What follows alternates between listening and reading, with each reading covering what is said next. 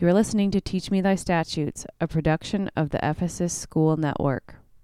Blessed art thou, O Lord, teach me thy statutes. The company of the angels was amazed. when they Hi, this is Father Aaron Warwick with Jason Everett, and you are listening to the Teach Me Thy Statutes podcast, episode number 49. Today's reading is from Mark chapter 4, verses 10 through 23. At that time, when Jesus was alone, the disciples with the twelve asked him concerning the parable of the sower. And he said to them, To you has been given the secrets of the kingdom, but for those outside everything is in parables, so that they may indeed see, but not perceive, and may indeed hear, but not understand, lest they should turn again and be forgiven. And he said to them, Do you not understand this parable? How then will you understand all the parables? The sower sows the word, and these are the ones along the path where the word is sown, and they hear. Satan immediately comes and takes away the word which is sown in them. And these in like manner are the ones sown upon rocky ground, who, when they hear the word, immediately receive it with joy. And they have no root in themselves, but endure for a while. Then, when tribulation or persecution arises on account of the word, immediately they fall away. And others are the ones sown among thorns. They are those who hear the word, but the cares of the world, and the delight in riches, and the desire for other things enter in and choke the word, and it proves unfruitful. But those that are sown upon the good soil are the ones who hear the word and accept it, and bear fruit, thirtyfold, and sixtyfold, and a hundredfold.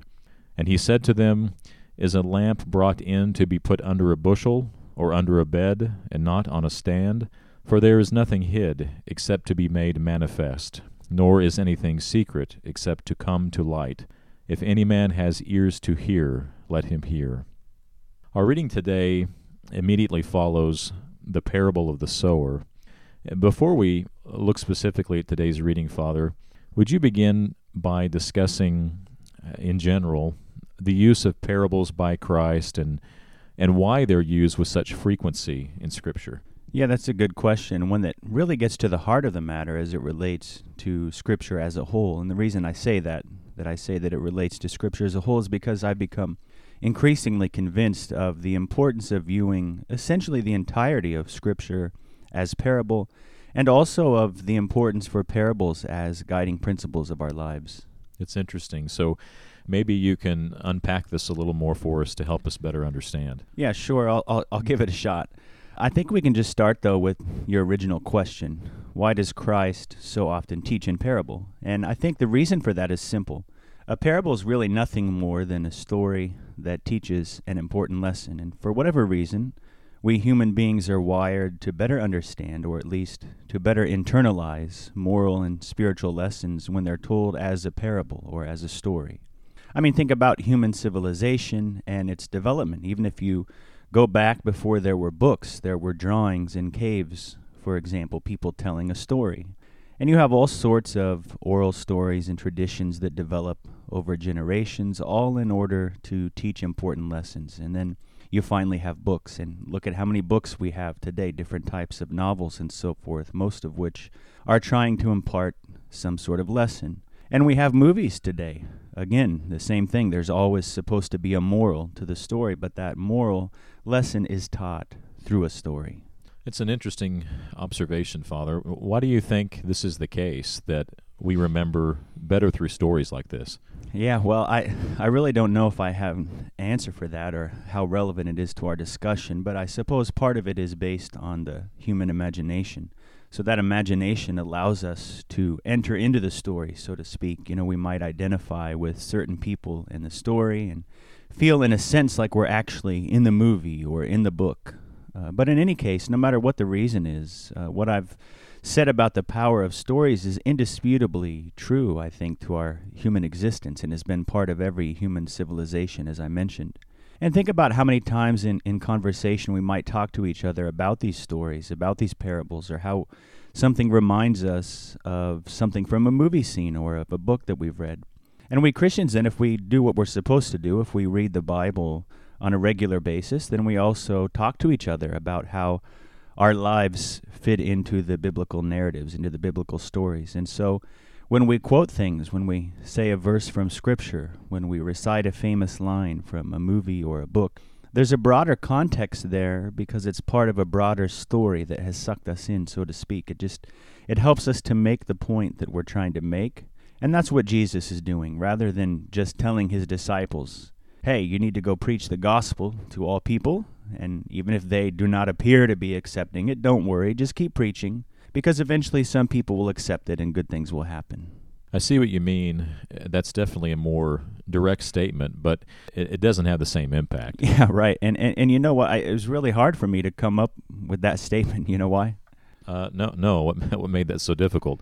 Well, I mean, it's difficult because several times I automatically wanted to use words like sow or seed or fruit, but I tried to stay away from those words because those words were all used by Jesus in his parable in the story. And so it just shows you how powerful a parable is. I, I had a difficult time, you know, when we were uh, discussing this episode before coming up with this direct command that summarized Jesus' parable of the sower because that parable has so much power that it has me using those allegorical terms that Jesus used in the parable without even thinking about it. So again, it just it penetrates deeply. And so what I wanted to say, what I naturally would have said if I didn't stop myself was, "Hey, go sow the seed everywhere, and even if it doesn't grow, eventually you'll find good soil and the seed will bear much fruit." So I'm saying the same thing in that statement that I just made as I did earlier, uh, using different words. In my first example, it was just a very direct statement. And then in this latter statement, I used words from the parable. And anyone familiar with that parable will know exactly what I mean. It has more power than just directly telling someone, don't give up on preaching the Word of God, even if it appears to be unsuccessful right now. Interesting, Father. And I see what you mean about the power of these parables. Uh, and I think it's a good illustration, as you said, that you can barely summarize the parable on your own in more direct language because the parable, the story, penetrates us so deeply. Now, one thing I'd like to probe a little bit further is what you said earlier about Scripture as a whole and the role of parable or story in the broader context of Scripture, and not just specifically related to Jesus' teaching. Yeah, so I, I think we make a big mistake. I would say also that it's a very modern mistake.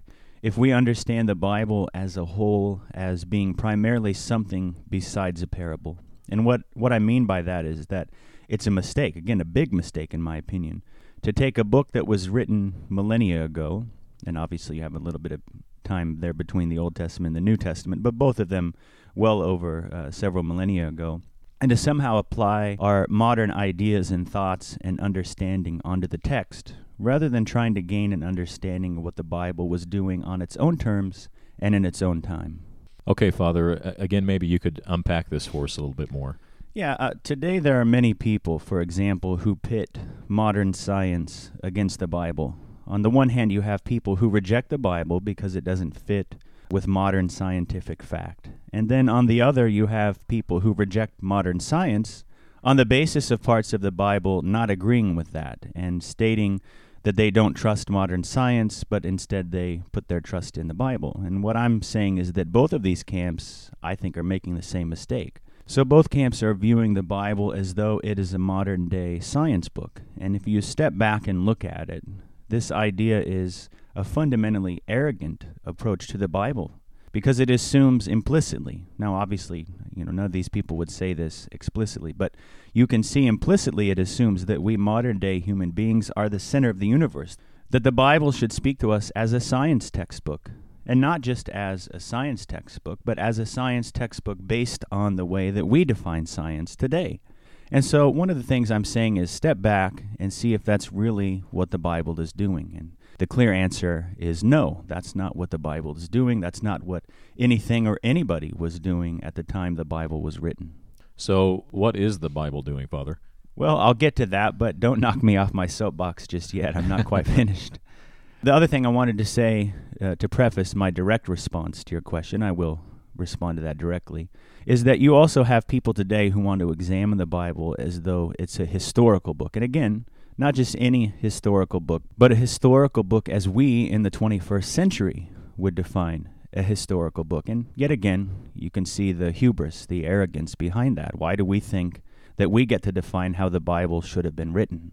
as Christians, we ultimately have to submit to Scripture. We're beneath Scripture. Scripture should define us. We don't get to define it on our own terms, but again, we must submit to its terms. And so, again, as with those who view the Bible as a science book, those who view it as a historical book by 21st century standards end up in one of two camps. The one rejects the Bible because there are some stories that don't line up exactly with what we know to be historical facts and the other rejects what we know to be historical facts, saying that they'll choose instead to believe the history of the Bible as though, again, it's a history book by our standards. And again, both of these camps are wrong, and they're missing what the Bible is ultimately doing.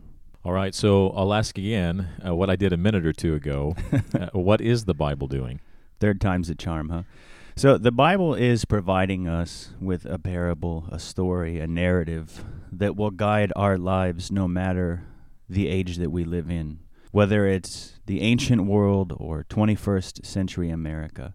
And by speaking to us as a parable, as a story, it has much greater power than a mere science book or a history book. These books just give us facts. They're like the direct statement that I mentioned earlier the one where Jesus just directly told his disciples to go preach to everyone, even if many didn't accept it.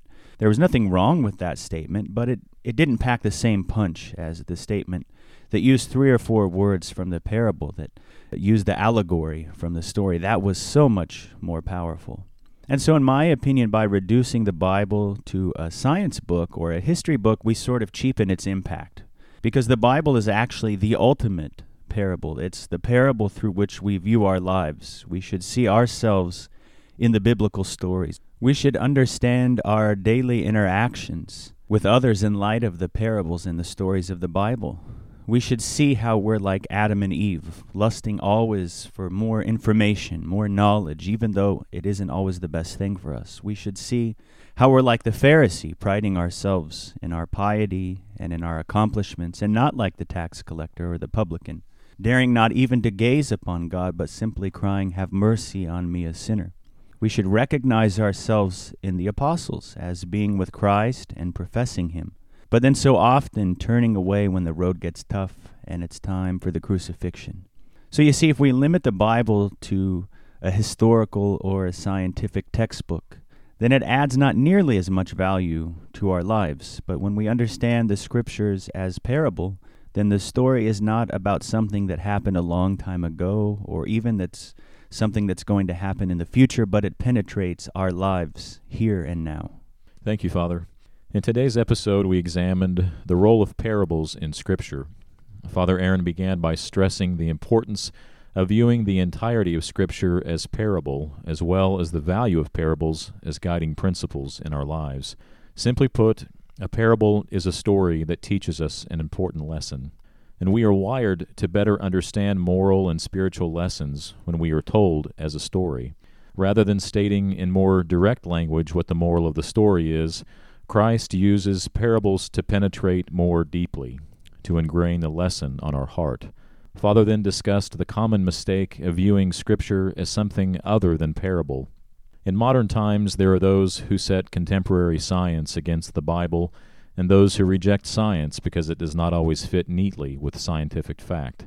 Both views suffer from the same flaw, as it assumes that those of us living in the 21st century are at the center of the universe. By reducing the Bible to a science text or a history book, we cheapen its impact. As Christians, we are not allowed to define Scripture, for Scripture defines us. We are beneath Scripture and must submit to it. Thank you for listening to Teach Me Thy Statutes. We hope you tune in next week for a new episode. Alleluia, Alleluia, glory to thee, O God. Alleluia, Alleluia, Alleluia, glory to thee, O God. Glory to thee.